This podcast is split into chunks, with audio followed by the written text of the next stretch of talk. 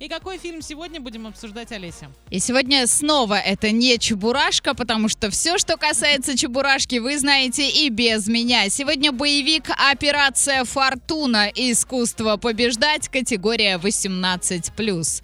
И есть отзыв. Никаких сногсшибательных погонь, драк и дорогих спецэффектов здесь точно нет. Режиссеру посоветовали не упоминать национальность членов преступного сообщества, но он долго сопротивлялся.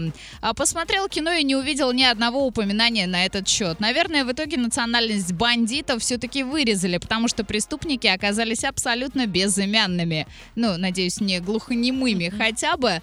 А бюджет картины 120 миллионов, хотя обычно бюджет фильмов Гая Ричи составляет не более 30 миллионов. Значит ли это, что фильм шикарный? Возможно. Лично я ставлю 4 звезды из 5. Сходите, посмотрите в кинотеатре «Мир» и составьте свое мнение.